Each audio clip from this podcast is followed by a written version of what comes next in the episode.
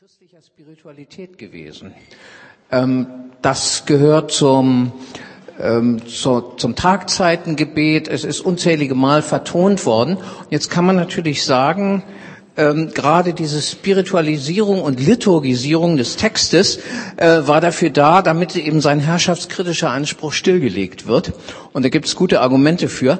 Aber das muss uns ja nicht hindern, diese Verbindung von ganz persönlicher Befreiungserfahrung und Widerstand, ähm, die wir da finden, ähm, nicht wieder neu zu entdecken.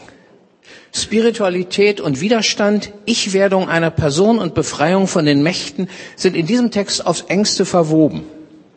Und das kann uns helfen, unfruchtbare Gegensätze hinter uns zu lassen und stattdessen zu entdecken, dass die spirituelle und die revolutionäre Energie zwei Seiten einer Sache sind. Und dann werden sie sich nicht gegenseitig schwächen, sondern sich potenzieren. Die Kernerfahrung, die Maria dazu bringt, im Magnificat Gottes Taten zu rühmen, lautet, Gott hat angesehen die Niedrigkeit seiner Magd.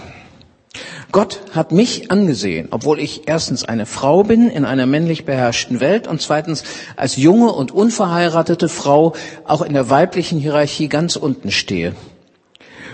Und ähm, Maria hat keine Wahl. Sie ist ein Mensch, der eigentlich keine Wahl hat. Ihr Leben ist festgeschrieben. Sie wird den schönsten Tag im Leben einer Frau haben, nämlich die Hochzeit. Und danach geht es nur noch um Arbeit und Kinderkriegen. Aber indem Gott Maria wahrnimmt und ihr einen Platz gibt in seiner großen Geschichte, schafft er ihr einen Spielraum, den sie eigentlich nicht hat. Indem Gott sie ansieht, befreit er ihr Leben aus der Alternativlosigkeit er lässt sie zu einem Subjekt werden.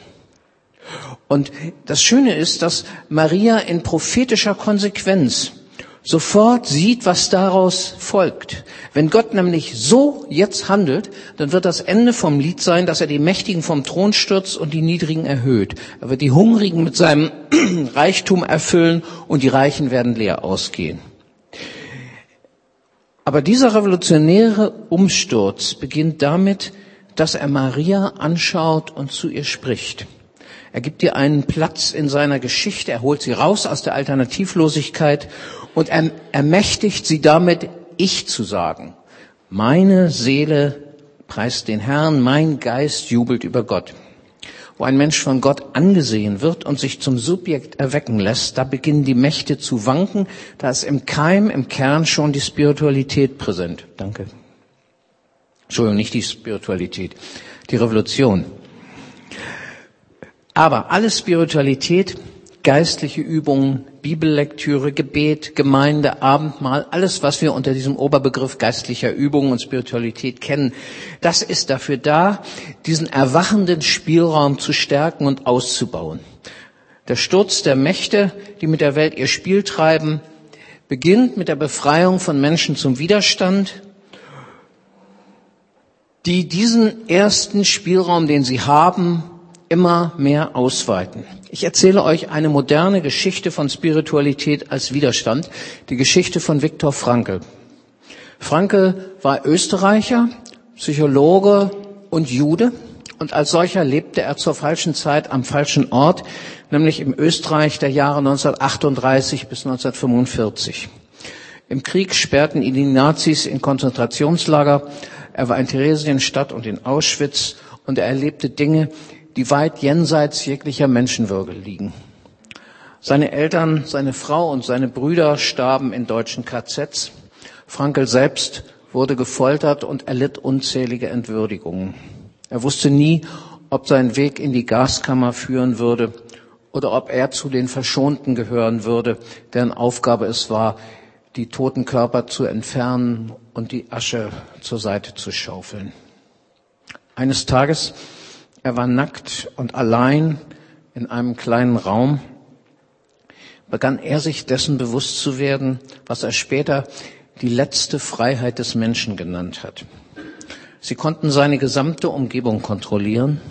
Sie konnten mit seinem Körper machen, was sie wollen. Aber Viktor Frankl blieb ein selbstbewusstes Wesen und er konnte beobachten, was mit ihm geschah. Er konnte in sich selbst eine Entscheidung treffen, wie all das sich auf ihn auswirken würde. Zwischen dem, was ihm widerfuhr, dem Reiz, und seiner Reaktion darauf, lag seine Freiheit oder seine Kraft, seine Reaktion zu bestimmen. Als er das verstanden hatte, begann er Widerstand zu leisten, und zwar zunächst in seinem Kopf, in seiner Imagination. Inmitten all seiner furchtbaren Erfahrungen projizierte Frankl sich selbst in andere Umgebungen und unter andere Bedingungen. Er stellte sich beispielsweise vor, wie er nach seiner Befreiung wieder seine Studenten unterrichten würde. Mit seinem inneren Auge zeichnete er sich selbst in den Hörsaal, wo er seinen Studenten genau die Lektionen vermitteln würde, die er unter der Folter gelernt hatte.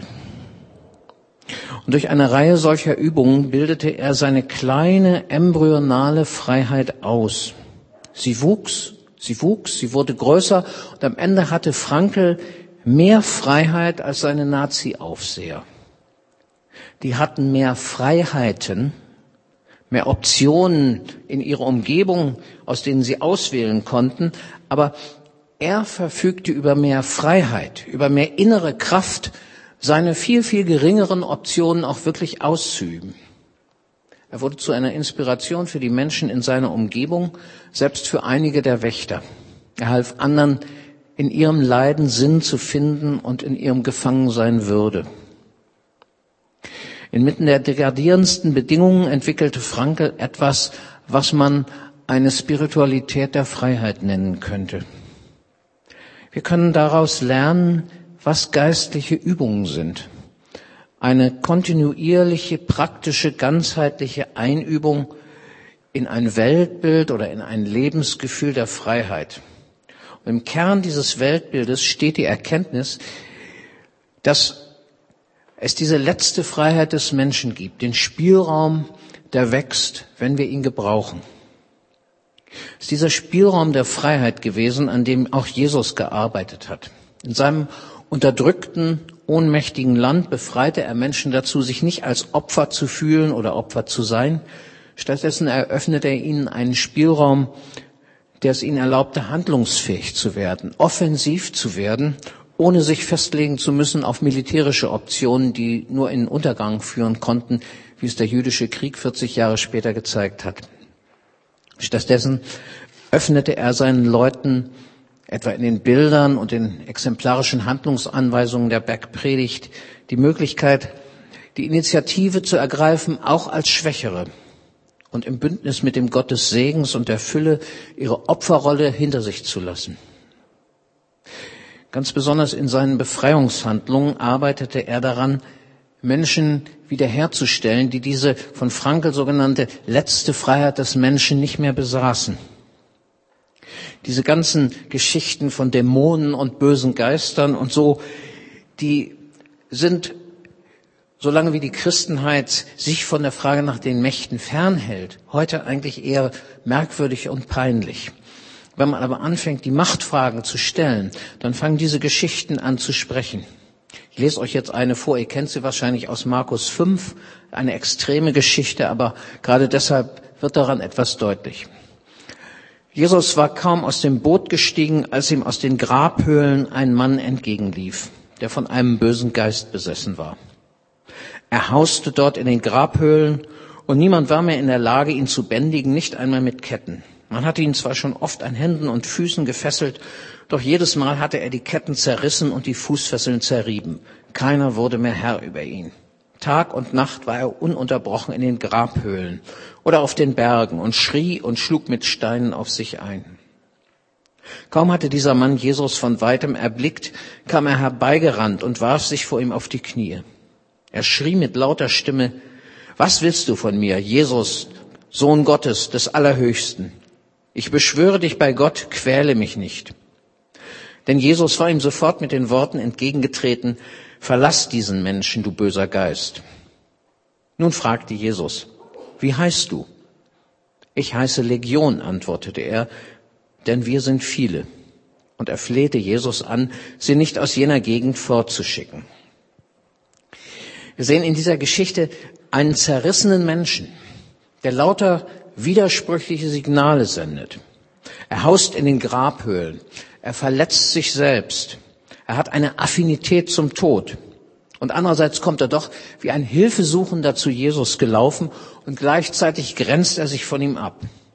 Aus ihm spricht eine Stimme, die sich als Legion bezeichnet. Das ist nicht zufällig der Name der machtvollen römischen äh, Militäreinheiten. Anscheinend entspricht der äußeren Besetzung durch das römische Imperium auch eine innere Überwältigung, sozusagen eine Invasion in die Seelen der Menschen. Die römische Besatzung war ja keineswegs eine weise und milde Herrschaft, sondern sie war verbunden mit Massakern, mit Folter, Ausplünderung und ständiger Bedrohung im Alltag. Solche schlimmen Gewalterfahrungen können dazu führen, dass die Persönlichkeit von Menschen desintegriert wird, dass sie förmlich auseinanderfällt in mehrere Instanzen, die nur noch ganz lose zusammenhängen. Was ist die Folge? Lebendige menschliche Energie, welcher Art auch immer, die steht dann nicht mehr unter Kontrolle des Menschen, zu dem sie gehört, sondern sie wird herrenlos. Und sie kann sogar zu einer Energie der Zerstörung werden, die sich dann möglicherweise gegen den Menschen selbst richtet. Das ist das zentrale Ziel der Mächte, sich menschliche Lebensenergie anzueignen und sie dann für die eigene Selbsterhaltung zu verwenden. Man kriegt aber von Menschen nicht einfach so ihre Lebensenergie. Normalerweise hm, sind wir alle schon so, dass wir auf unsere Lebenskraft ganz gut aufpassen. Wenn man also diese Lebensenergie haben will, dann muss sie der Kontrolle des Menschen entzogen werden und am besten so, dass die Integrität der Person geschwächt oder zerstört wird. Man kann das auch auf anderen Ebenen so beschreiben. Die kapitalistische Globalisierung fängt an, die politischen Institutionen eines Landes zu schwächen. Und dann kann sie das, wenn ihr das gelungen ist, sich ungestört der menschlichen und natürlichen Ressourcen bedienen. Und so greifen auch die Mächte das Personenzentrum des Einzelnen an, versuchen ihn daran zu hindern, ich zu sagen, und dann können sie sich seine Lebensenergie aneignen und ihm den Zugang zur letzten Freiheit des Menschen immer schwerer machen. Indem Jesus den Dämonen entgegentritt und sie vertreibt, befreit er das Personenzentrum des Mannes. Er hilft ihm wieder ein Mensch zu werden, der seine Lebensenergie im Dienst des Lebens einsetzt. Es geschieht nicht immer unter so dramatischen Umständen, aber Jesus arbeitet daran, immer den Freiheitsspielraum der Menschen wiederherzustellen und zu erweitern. Er schafft einzeln den Spielraum, ich zu sagen wie Maria, und er schafft dem Gottesvolk einen Spielraum, sich neu zu formieren. Das heißt, christliche Spiritualität ist immer die Gestaltung dieser Freiheitsspielräume. Nur wenn solche Spielräume auch wirklich bewohnt und gestaltet werden, dann werden sie wachsen. Am Anfang sind sie ganz klein, so klein wie der neue Mensch in Maria. Aber ihnen ist im Keim das Potenzial angelegt, das endlich und zuletzt die Mächtigen vom Thron stürzt und die Geringen groß macht. Ich möchte mich exemplarisch zwei zentralen geistlichen Praktiken zuwenden, um zu sehen, was Sie unter dieser Perspektive beizutragen haben. Ich kann jetzt nicht alles durchgehen, das ist Unsinn, das könnt ihr genauso machen, aber an zwei Punkten möchte ich es exemplarisch machen. Zur christlichen Spiritualität gehört zentral das Gespräch mit der Schrift. Im ersten Psalm äh, wird das Bild eines Menschen gezeichnet, der Freude hat an der Weisung des Herrn und nachsinnt über seinem Gesetz Tag und Nacht. Er ist in Gespräch mit den Traditionen der Befreiung in der Schrift und so stärkt er den Raum der Freiheit auch in sich selbst. Allein schon dieses Muster, rauszutreten aus dem Mainstream-Diskurs, die Propaganda jeglicher Art abzuschalten und auf eine uralte Stimme zu hören, bevölkert den Freiheitsspielraum in uns. In Ernesto Cardenals Übertragung des ersten Psalms, geschrieben in der Zeit der Diktatur in Nicaragua, hört sich das so an. Selig der Mensch, der den Parolen der Partei nicht folgt und an ihren Versammlungen nicht teilnimmt, der nicht mit Gangstern an einem Tisch sitzt und nicht mit Generälen im Kriegsgericht. Selig der Mensch, der seinem Bruder nicht nachspioniert und seinen Schulkameraden nicht denunziert. Selig der Mensch, der nicht liest, was die Börse berichtet und nicht zuhört, was der Werbefunk sagt, die ihren Schlagworten misstraut. Das Gespräch mit der Schrift schafft eine Distanz, die es uns leichter macht, uns dem Sog der Mächte zu entziehen. Natürlich gibt es ganz unterschiedliche Methoden der Auseinandersetzung mit der Schrift und nicht alle sind unbedingt hilfreich. Aber grundsätzlich stellt allein schon die Hinwendung zum Text sich dem Anspruch der Mächte entgegen. Wir schauen eben nicht zuerst danach, wo die Gewehre stehen oder wie die Konjunktur läuft, sondern wir fragen nach der Wahrheit. Und das ist ein Affront gegenüber jeder Macht. Es war ihr Agent Pilatus, der abschätzig fragte, was ist schon Wahrheit? Was vermag die Wahrheit schon gegen die Macht von Legionen? Wir werden uns wahrscheinlich hier auch nicht so schnell darüber einigen können, was Wahrheit ist. Aber allein schon diese Frage zu stellen, zielt auf das Zentrum der Mächte. Sie haben Macht, weil Menschen ihre Geschichten als alternativlos akzeptieren und nicht mehr fragen, ist es wahr, dass man mit Waffen Frieden schafft? Ist es wahr, dass die Freiheit des Kapitals Wohlstand schafft? Ist es wahr, dass nur Daten und Fakten objektiv und verlässlich sind? Mächte leben davon, dass ihre Geschichten nicht mehr in Frage gestellt werden. Wer aber in der Schrift lebt, beheimatet sich in einer alternativen Geschichte. Wer auf sich die Hoffnungsbilder der Schrift wirken lässt, der schafft in sich einen Freiraum wie Viktor Frankl, der überlebte, weil er in sich die Bilder einer lebenswerten Zukunft trug und sie immer wieder betrachtete. Die Bibel besteht eben nicht in kargen Formulierungen von vier geistlichen Gesetzen oder ähnlichem. Sie ist auch nicht eine Sammlung von Illustrationen zu den immer gleichen theologischen Sätzen, sondern sie ist eine vielfältige Welt des Widerstandes und man hat sie nie zu Ende entdeckt. Durch die geistliche Übung der Schriftlektüre bringen wir die vielfältigen Bereiche und Facetten unserer Persönlichkeit immer wieder mit dieser Welt des Widerstandes zusammen und so schützen wir unser Leben davor, dass es auseinanderfällt in zerstreute Einzelteile, die nur noch wenig miteinander zu tun haben. Tag und Nacht nachsinnen über die Weisung des Herrn, das macht man ja nicht nur, weil die verborgene Welt der Schrift immer weiter wird, je länger man sie bewohnt. Das tut man auch deswegen, weil alle Puzzlesteine unseres Lebens immer wieder neu zusammengefügt werden müssen zu einem Gesamtbild. Das ist nie fertig. Da kommen ja immer wieder neue Steine dazu und trotzdem soll dieses Bild eben nicht einfach den Mainstream widerspiegeln. So arbeiten wir daran, unsere persönliche Geschichte zu verbinden mit der großen Geschichte Gottes, mit seiner Welt. Das ist eine lebenslange Aufgabe. Auch das Magnificat, das ist ja nicht etwa eine Spontandichtung von Maria oder wem auch immer, sondern es ist inspiriert vom Lobgesang der Hanna, der damals schon lange, lange ein Teil der Bibel war. Dieses Lied lebt in der Sprachwelt der Schrift. Es sammelt die alten Worte der Hoffnung und spitzt sie neu zu auf die neuen Taten Gottes, die jetzt geschehen werden. Es geht nicht darum, die heiligen Texte immer wieder in der heiligen Sprache Kanaans zu rezitieren, sondern es geht darum, gemeinsam mit Gott seine Geschichte fortzuschreiben. Das ist ganz besonders wichtig für alle diejenigen, die in irgendeiner Weise versuchen, in Institutionen von innen heraus zu arbeiten. Heute Morgen haben wir ja so eine ganze Menge solcher Fragen gehabt. Wer in eine Institution reingeht und versucht von innen die zu verändern, da hat es oft erlebt, dass nicht er die Institution verändert, sondern die Institution ihn verändert. Ähm, es gibt in allen Institutionen einen Sog eines Verhaltensstils, einer Ideologie, ähm, Redewendungen, Formulierungen, die man nicht vermeiden kann, wenn man in dieser Institution überhaupt gehört werden will.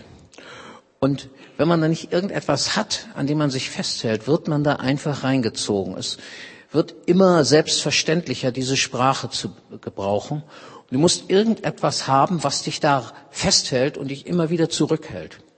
Eins davon ist so eine Beheimatung in der Welt der Schrift, was mehr ist, als morgens irgendwann mal die Losungen zu zitieren. Und das andere, das sind Menschen, die dir im richtigen Moment sagen können, sag mal, irgendwie was, was geht jetzt in deinem Kopf vor? Was erzählst du da? Das ist so Unsinn. Das heißt, die zweite geistliche Übung ähm, gegen die Mächte ist die Gemeinde. Maria spricht hier im Magnificat nicht nur von sich persönlich, sondern sie schaut voraus auf die Wiederherstellung des Gottesvolkes. Gott arbeitet eben nicht mit abstrakten Ideen, die in irgendwelchen Büchern fixiert sind. Seine Wahrheit ist zuerst immer in konkreten Menschen verkörpert. Gott ruft ein Volk ins Leben. Das ist heute in mindestens zwei Fraktionen gespalten, nämlich die Juden und die Christen. Ähm, ich rede vor allem über den christlichen Flügel, aber das soll nicht vergessen sein, dass da noch mehr zugehört. Jesus hat seine Nachfolger grundsätzlich im Plural berufen, damit sie sich gegen diesen Sog stellen können.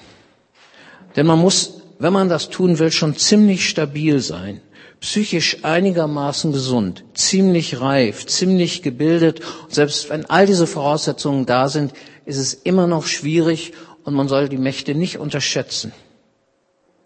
Und deswegen braucht man die Gemeinschaften. Und wenn wir gesellschaftlich Wirkung erzielen wollen, dann können wir das sowieso nur als Gemeinschaften. Erst in einer Gemeinschaft von Menschen kann die Alternative, die durch Jesus in die Welt gekommen ist, ähm, so ihre Gestalt annehmen, dass Menschen sie überhaupt realisieren und verstehen können, können, was da passiert.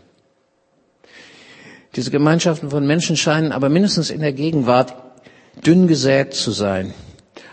Ich weiß nicht, ob wie euch das geht. Ich habe oft mit Menschen gesprochen, die gesagt haben, in unserer Stadt gibt es keine Gemeinde, wo ich mich wirklich zu Hause fühlen würde. Und ähm, ich kann mich da eigentlich mit keiner anfreunden. Ich will jetzt nicht darüber nachdenken, woran das liegen könnte. Ich will nur sagen, ohne verbindliche christliche Gemeinschaft, die die reale Alternative lebt, werden wir nur sehr begrenzte Wirkungen erzielen. Und gerade weil gute, real existierende Gemeinden so entscheidend sind, deswegen können wir auch nicht erwarten, dass irgendjemand uns die auf dem Silbertablett serviert. Der Normalfall ist, dass man Gemeinden weiterentwickeln oder neu gründen muss. Das ist ein mühevoller Prozess, das ist ein schmerzlicher Prozess ähm, und du hast vorher keine Garantie, dass es klappen wird. Aber auf der anderen Seite kannst du eben auch nicht erwarten, dass irgendjemand anders dir das abnimmt und sagt, ich mache das für dich. Wenn du das haben willst, dann musst du da auf dem Weg, dich auf den Weg machen. Ich möchte jetzt aber im Rahmen des Spiritualitätsthemas bleiben und von der zentralen geistlichen Übung einer Gemeinde reden, nämlich vom Abendmahl, der Eucharistie, dem Mahl des Herrn, wie auch immer man es nennt. In meiner Tradition ist das das Abendmahl. Das Abendmahl ist die praktische Aufrichtung einer Bedeutungswelt, die aus der befreienden Geschichte Gottes mit seinem Volk herausgewachsen ist. Jesus hat dieses Szenario des Abendmahls sehr bewusst gestaltet.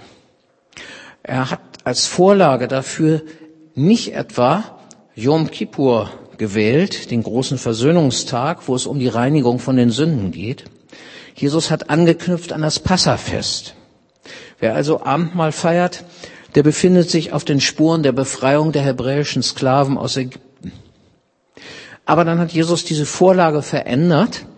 Er hat sein Leben und sein Sterben da mit hineingenommen. Die Geschichte Gottes mit seinem Volk, die ihren ersten Höhepunkt gefunden hat in der Befreiung aus Ägypten, die wird jetzt weitergeschrieben. Heute Morgen hat Peter über die Logik des Kreuzes Jesu erzählt, muss ich jetzt nicht, aber das ist jetzt Teil der Befreiungsgeschichte und es wird dargestellt in den Zeichen von Brot und Wein. Diese Zeichen reichen aber über die Gegenwart hinaus bis zum Anbruch der neuen Welt. Wer Abendmahl feiert, stellt sich hinein in diese Hoffnung. Da, wo sie kommen werden, von den Enden der Erde und mit Abraham, Isaak und Jakob zu Tisch sitzen, bei fetten Speisen und alten Weinen. Ich zitiere diese Stelle gerne mit den fetten Speisen und so weiter, weil das ähm, so deutlich und unübersehbar auf die Materieverbundenheit der christlichen Hoffnung hinweist. Und versteht man jetzt Brot und Wein eben noch als Hinweis auf die Gaben der Schöpfung und die menschliche Kulturarbeit, dann wird mit dem Abendmahl eine Geschichte erzählt, die von der Schöpfung bis in die neue Welt Gottes reicht. Da bündeln sich ganz viele Überlieferungsstränge. In einer ganz einfachen Handlung ist eine umfassende alternative Sicht der Welt kompromiert. Und die wird dann von allen Beteiligten gemeinsam in Szene gesetzt. Und das ist die alltägliche Handlung einer christlichen Gemeinde, diesen Sinnzusammenhang gemeinsam unter Beteiligung aller lebendig werden zu lassen und dabei die unterschiedlichen Stränge der Geschichte je nach Situation in den Vordergrund zu stellen, mal mehr hierher zu schauen und mal mehr, hier, mehr dorthin und in diesem, dieser Szenerie zu Hause zu sein und immer mehr äh, Beziehungen festzustellen. Jesus hat das Abendmahl so gestaltet, dass es nicht auf Tempel, Priesterhierarchien oder andere teure Voraussetzungen angewiesen ist. Das Abendmahl war ein kleine Leute-Ritual. Das konnte an jedem Küchentisch gefeiert werden mit den Alltagslebensmitteln, die jeder im Haus hatte. Das kann in Slums, in Gefängnissen und Konzentrationslagern gefeiert werden und ist da gefeiert worden. Es kann unkontrollierbar in den Lücken und toten Winkeln der Gesellschaft leben. Es setzt bei den Teilnehmern nicht voraus, dass sie alle Abendmahlstheorien durchdacht und begriffen haben, aber es braucht Erzählungen. Und es unterfüttert, also das Abendmahl unterfüttert das begriffliche Denken mit einer Anschauung, mit Bildern. Es ist mehr Vollzug als Theorie. Es ist lebendige Theologie, wenn man das vielleicht so sagen will. Es ist ein sprechendes Zeichen, das immer wieder neu uns in Erinnerung ruft, wer wir sind und zu wem wir gehören. Es verbindet Menschen auf Augenhöhe miteinander und mit dem ganzen Volk Gottes. Es schafft Zellen, in denen unabhängig und subversiv gedacht und geredet wird. Es prägt mit seiner Orientierung auf das gewaltfreie Leben Jesu und gleichzeitig mit der Orientierung auf die Fülle der Gaben Gottes. Und es prägt damit alles andere, was eine christliche Gemeinschaft sonst noch tut. Es kommuniziert geben und schenken, teilen und segnen, hingeben, und manchmal leiden. Dadurch formt das Abendmahl christliche Gemeinschaften. So wie die Schriftlektüre uns in die Geschichte Gottes mit seiner Welt hineinzieht, so baut das Abendmahl eine ganze Gemeinschaft auf der Grundlage der Geschichte Jesu auf. Vielleicht merkt ihr die Parallele. Geistliche Übungen für Einzelne stärken die Person und ihre Integrität, damit uns nicht unsere Lebensenergie entwendet werden kann. Geistliche Übungen für eine Gemeinde stärken die Grundlage der Gemeinschaft, sodass sie weiß, wer sie ist und handlungsfähig bleibt. Jedes Mal schafft Spiritualität befreite Zonen in uns und unter uns, die uns helfen, uns dem Griff der Mächte zu entziehen und ihnen im Gegenteil die Menschen zu entreißen, von deren Energie sie leben. Aus diesem Kern und diesem Keim entwickelt Gott seine Revolution, die die Mächtigen am Ende vom Thron stürzen wird. Soweit.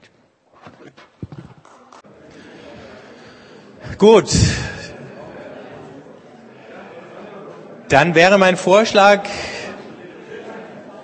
dass wir vielleicht erstmal mit den Fragen anfangen,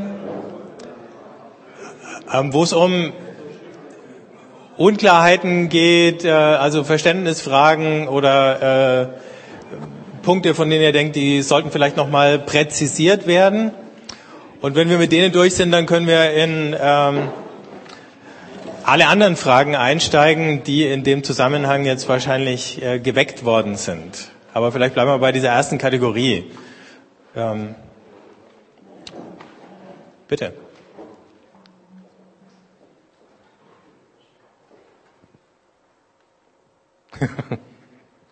Alles verstanden. Gut. Dann die anderen.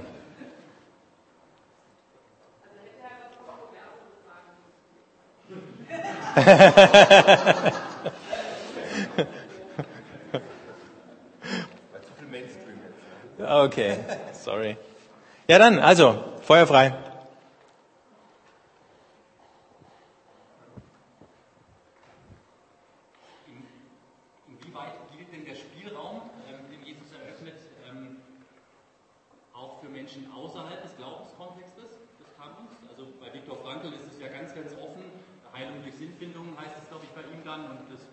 verengt er, glaube ich, nicht christlich irgendwie.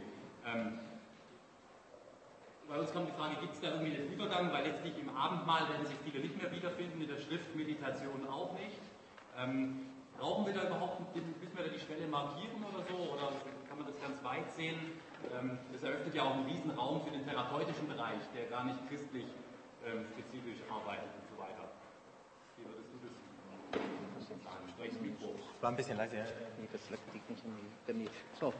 Ich bitte einfach um Entschuldigung. Einige haben schon gesehen, ich höre schlecht. Und das ist hier akustisch nicht so toll. Deswegen komme ich jetzt zu dir. Soll ich es nochmal so sagen oder nochmal durchs Mikro?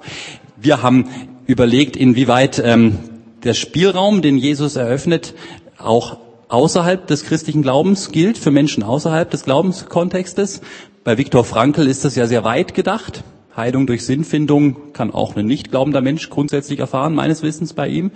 Andererseits haben wir dann am Schluss bei, also bei Abendmahl gelandet, bei Schriftmeditation. Das sind ja Mittel, ähm, in denen sich viele wieder nicht wiederfinden würden. Also einfach die Frage, gibt es dann einen Übergang? Ähm, soll man das sehr weit verstehen? Wo wird es ähm, spezifisch christlich? Spontan dazu was?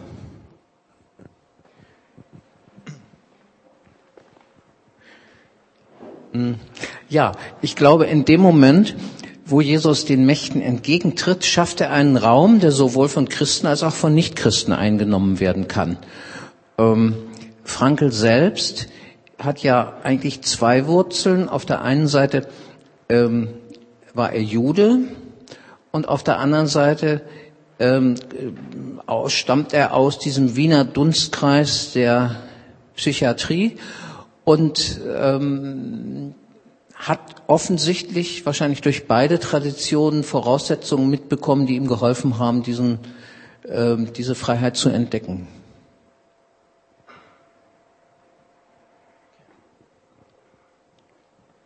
Nächste Frage, dann komme ich mit dem Mikrofon, dann wird's leichter.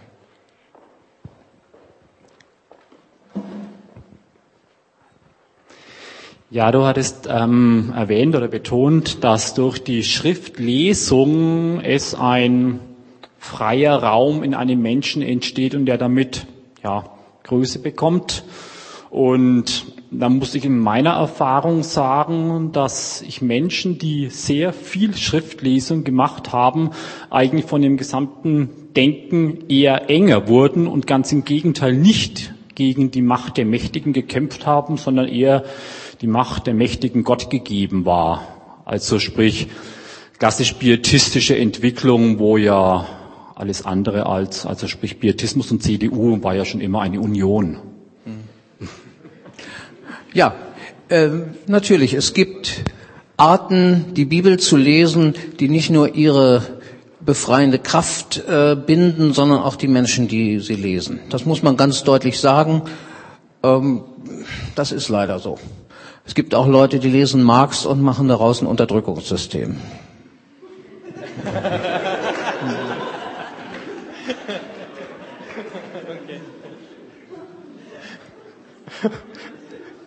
Gut. Nächste Frage. Die war so schlagfertig, weil jetzt traut sich keiner mehr.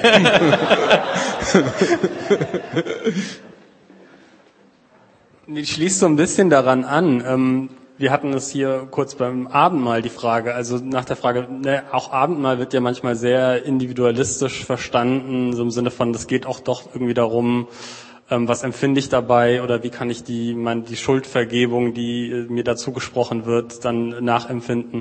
Und die Frage ist ja, wie kann, vielleicht kannst du da noch ein bisschen mehr zu sagen am Abendmahl oder auch nochmal bei der Schriftlegung, wie kann das denn geschehen, dass es tatsächlich etwas Widerständiges wird angesichts der Mächte und nicht äh, sozusagen missgebraucht wird oder wie auch immer.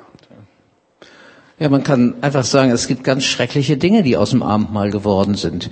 Und äh, Jesus, ähm, das ist ja diese Szene ähm, am Tag vor seiner Kreuzigung, da ist er noch im Tempel gewesen, hat sich mit den Schriftgelehrten gestritten, hat ihnen allen also auf den Deckel gegeben und dann am Ende geht er im Grunde raus und sagt, dieses, mit diesem korrupten Tempel habe ich nichts mehr zu tun, Schluss. Und seine Jünger sagen noch, oh, der sieht doch toll aus, Mensch, hier gebaute Theologie und so. Und, und dann sagt er, das wird alles zusammenkrachen, das, da bleibt kein Stein auf dem anderen. Und dann geht er ins Haus und setzt das Abendmahl ein. So, und was ist uns passiert? Im Lauf der Jahrhunderte hat man das Abendmahl aus dem Haus wieder in den Tempel zurückgeholt. Und das kann nicht gut gehen. Also ich, ich frage mich das ja auch. Ne? Es, das ist ja so schrecklich, dass ganz, ganz viele unserer befreienden Traditionen umgedreht worden sind und Leute klein gemacht haben, Leuten schlechtes Gewissen gemacht haben. Ja, das ist so. Diese ganzen befreienden Traditionen, die sind eben eingreifend, die gehen tief. Und wenn das, wenn du das umdrehst, dann kannst du auch tiefgehende Verwerfungen damit erzeugen. Das ist tatsächlich so. Das ist unheimlich schlimm und äh, das macht auch eine erhebliche Schwäche unserer oder einen erheblichen Teil unserer Schwäche als Christenheit aus, ähm, dass das so geworden ist. Und es hilft nichts anderes dagegen, als äh, das wieder neu aufzuspüren und neu anzugucken, wie kann das eigentlich gehen. Ich denke, dazu sind wir hier zusammen.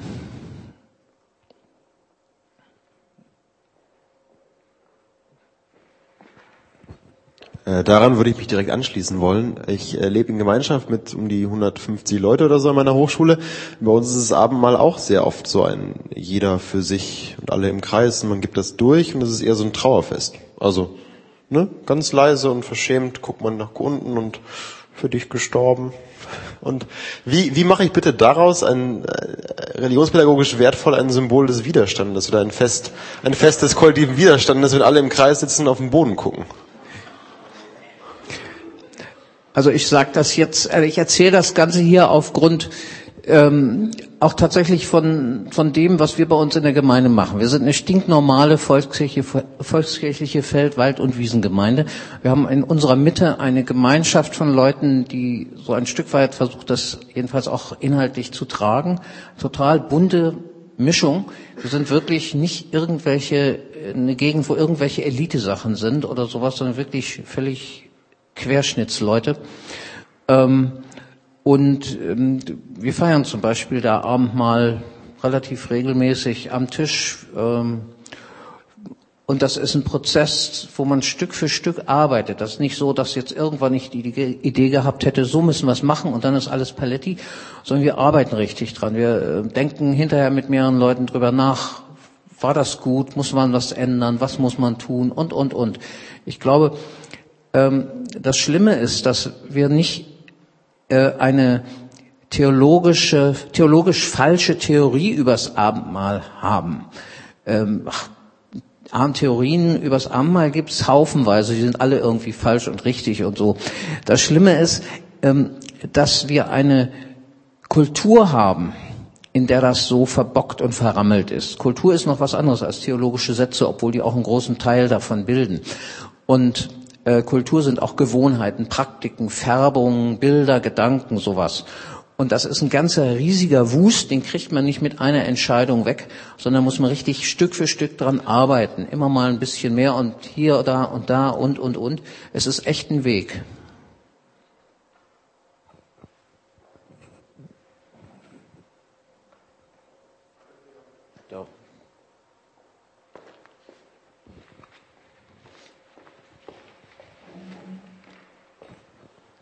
Ähm, du bist ähm, auf Markus 5 mit dem Besessenen eingegangen.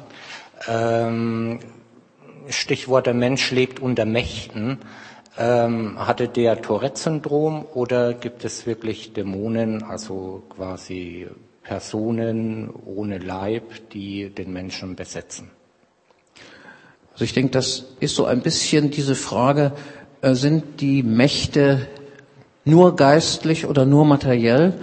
Und äh, ich denke, sie sind beides. Sie sind ein Miteinander und wenn man äh, nur die eine Seite in den Blick nimmt, äh, dann übersieht man einen Teil und äh, man muss es beides im Blick haben. Vielleicht manchmal mehr ein bisschen auf der Seite, manchmal ein bisschen mehr auf dieser Seite.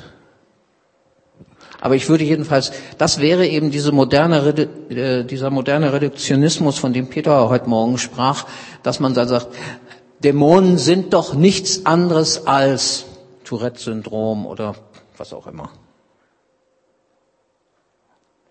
Vielleicht darf ich, ups, darf ich da eine Sache anfügen, weil ich die ähm, nachgelesen habe äh, oder drüber gekommen bin, als ich meine Sachen vorbereitet habe.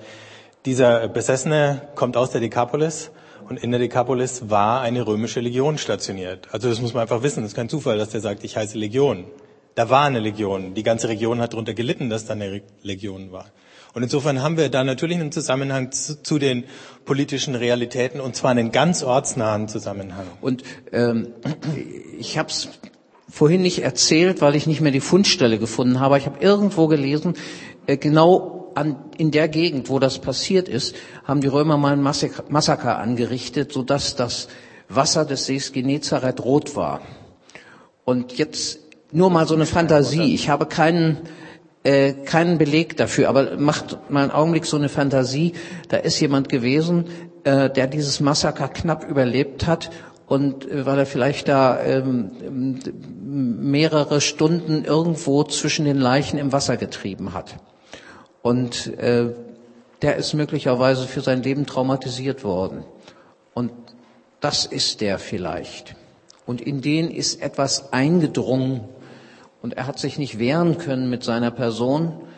Äh, es ist in ihn etwas eingedrungen, was ihn ähm, in eine merkwürdige Anziehung zum Tod bringt und wo, ja, so eine Fantasie habe ich, was dahinter stehen könnte. Ob es wirklich so gewesen ist, weiß ich nicht.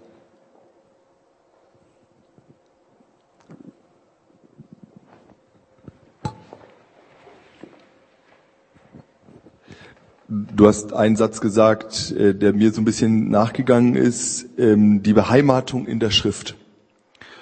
Und die äh, Frage, die mich beschäftigt, ist, wie schaffen wir das, selbst, einmal jeder persönlich natürlich, ähm, das so für sich zu finden, eine Heimat, eine Freiheit in, in der Schrift zu finden, ähm, aber auch das zu öffnen für, also ich bin jetzt ja schon ein bisschen einer der Älteren, ähm, für die neue Generation. Ähm, wie schaffen wir das, die, die, die Schrift, die Bibel, äh, da eine, eine Beheimatung zu finden für die Leute, dass, sie, dass man gerne drin liest, dass man entdeckt, dass man nicht nur auf der Soziali von der Sozialisation lebt, sondern ähm, äh, und von dem, was man im, also so kommt mir es oft vor, äh, das Bibelwissen ist nicht Bibelwissen, sondern Kindergottesdienstwissen. Ja, und ähm, und äh, da kennt man diese bekannten Stationen und es, es gibt weder die große Geschichte noch die eigene Geschichte in der Geschichte. Ähm, und, und diese Beheimatung, das ist weit weg. Ja, und ähm, das ist was, was, was mich, ähm, ja, das klingt blöd, das mich echt umtreibt, dass auf der einen Seite in dieser ganzen äh, viele Leute sagen, ja, wir wollen wieder die Bibel ernst nehmen und authentisch und wörtlich, wenn es geht, ja, und auf der anderen Seite überhaupt keinen Zugang mehr haben dafür. Und wie kann man da ähm, wieder diese Beheimatung fördern? Wie kann man, was kann man da machen? Wie kann man das inspirieren? Das wäre so eine Frage, die, die da kommt. Also ich fand zum Beispiel gut heute äh, diese leichten Umformulierungen, die Peter heute bei Bibelstellen gemacht hat. Das Verrückte ist ja, dass man, wenn man so ein bisschen das umformuliert und zwar durchaus jetzt nicht so, dass man exegetische Wagnisse vollzieht, sondern so, dass man einfach äh, auch durchaus eine sachgemäße Übertragung macht. Ähm, dass das sofort anders klingt und ganz anderen Biss bekommt.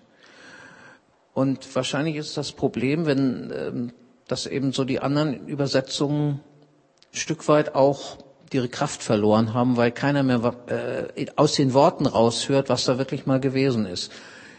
Hm.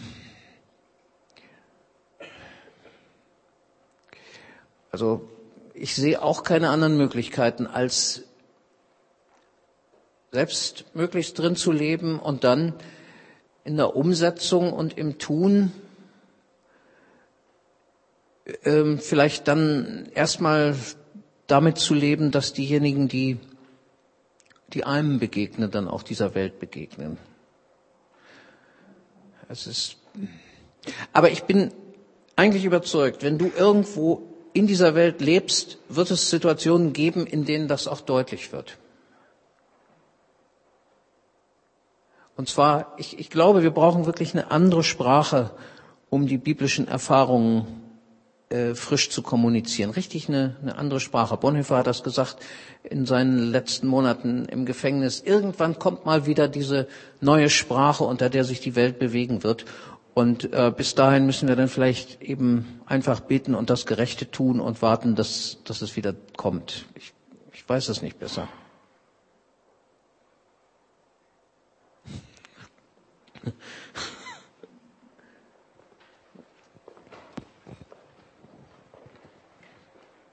Auch nochmal zur Beheimatung in der Schrift, anknüpfend an dem, was Konstantin und Tobias vorhin meinten.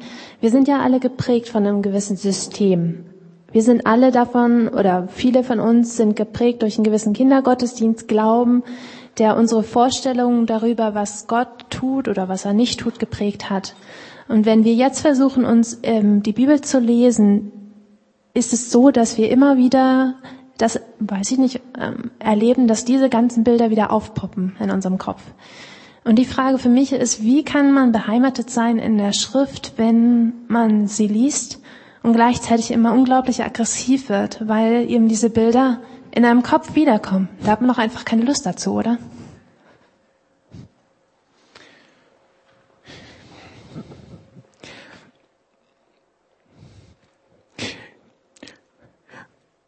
Also wenn ich das jetzt mal kombiniere mit dem, was du gefragt hast, Tobi, dann muss man ja sagen, ob, wenn diese Beheimatung in der Schrift immer weniger herzustellen ist, ob das nicht vielleicht eine Chance ist.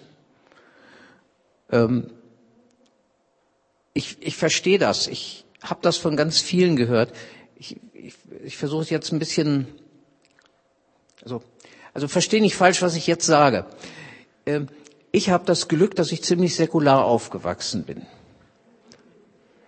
Und ich habe erst nach und nach lernen müssen, dass es Menschen gibt, ähm, die das ganz anders erlebt haben, wie du es gerade geschildert hast. Habe verstanden, ähm, dass es für die manchmal unheimlich schwierig ist. Hm.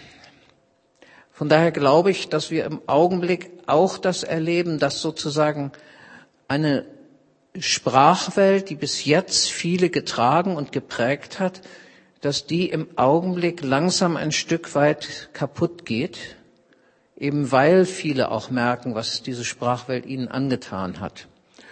Und ich weiß nicht, ob wir nicht vielleicht ein Stück weit mindestens sagen müssen, das ist auch gut und uns nicht zu viel Sorgen machen müssen. Also ich, ihr wisst, könnt euch vorstellen, dass das eine heikle Geschichte ist. Auf der anderen Seite brauchen wir diese Sprachwelt unheimlich. Wir, äh, was würde alles fehlen, wenn es nicht mehr Menschen gäbe, die, denen dir das zur Verfügung steht? Ich weiß doch, wie meine Konfirmanden sich schwer tun mit, damit, ja. Ähm, aber ähm, offensichtlich hält Gott es aus, dass es diese zwiespältige Situation gibt und dann sollten wir es auch versuchen.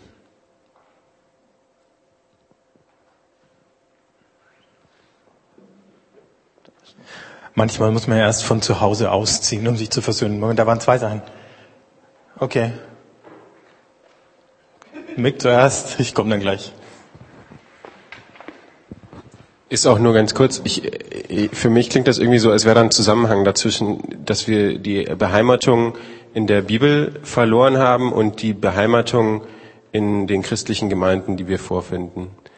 Ähm, ich weiß nicht, ob du den Zusammenhang bejahen könntest oder ob du das, weil du vorhin auch gemeint hast, du kannst eigentlich dazu nur ganz kurz was sagen oder gar nichts sagen, aber dass viele das erleben, dass die Theologie der Freikirchen, die wir finden, uns nicht mehr beheimatet und wir woanders auch noch nicht ja. angestrandet sind oder ja. was finden. Ja. Ähm, also das höre ich von ganz vielen. Ich denke auch, dass das zusammengehört, weil wir ja nicht nur eine reine Sprachwelt immer haben, in der wir leben, sondern wir haben auch die Menschen in Erinnerung, die diese Sprachwelt vertreten haben und uns auch weitergegeben haben und so. Ähm, anscheinend passt da wirklich was nicht und viele, viele merken es. Ähm, und das stimmt, das ist so. Ähm, ähm, ich, ich, wie gesagt, es ist ganz doof, das jetzt so zu sagen. Ich habe das Glück, dass ich säkular aufgewachsen bin. Äh, und deswegen gehe ich bei, und ich, ich bin in der Landeskirche, wo sich kaum noch einer traut, irgendwas Frommes zu sagen. Ja, also so quasi genau das Gegenteil. Ähm, wo du im Grunde alles, alles machen kannst, buddhistische Sachen und dies und jenes und sonst was und kein Mensch regt sich drüber auf. Aber wenn du einfach so irgendwie theologisch da sagst und auch noch den Anschein erwächst, dass du dran glauben würdest, dann stehen sie Kopf, ja. Und ähm, von daher erlebe ich jetzt aus, in meiner Situation ähm, diese, diese biblische Sprachwelt als unglaublich befreiend und, und äh, damit kann man Leute auch richtig zur Weißglut bringen, zur Not und ja. und ähm, also damit liberale Leute zu triezen, macht mir Spaß, weil ich, ich bin selbst ein liberaler Typ, so bin ich aufgewachsen, ja. Und ähm, ich weiß aber, dass es anderen ganz anders geht und insofern ist es jetzt fies, wenn ich das hier so, so zelebriere.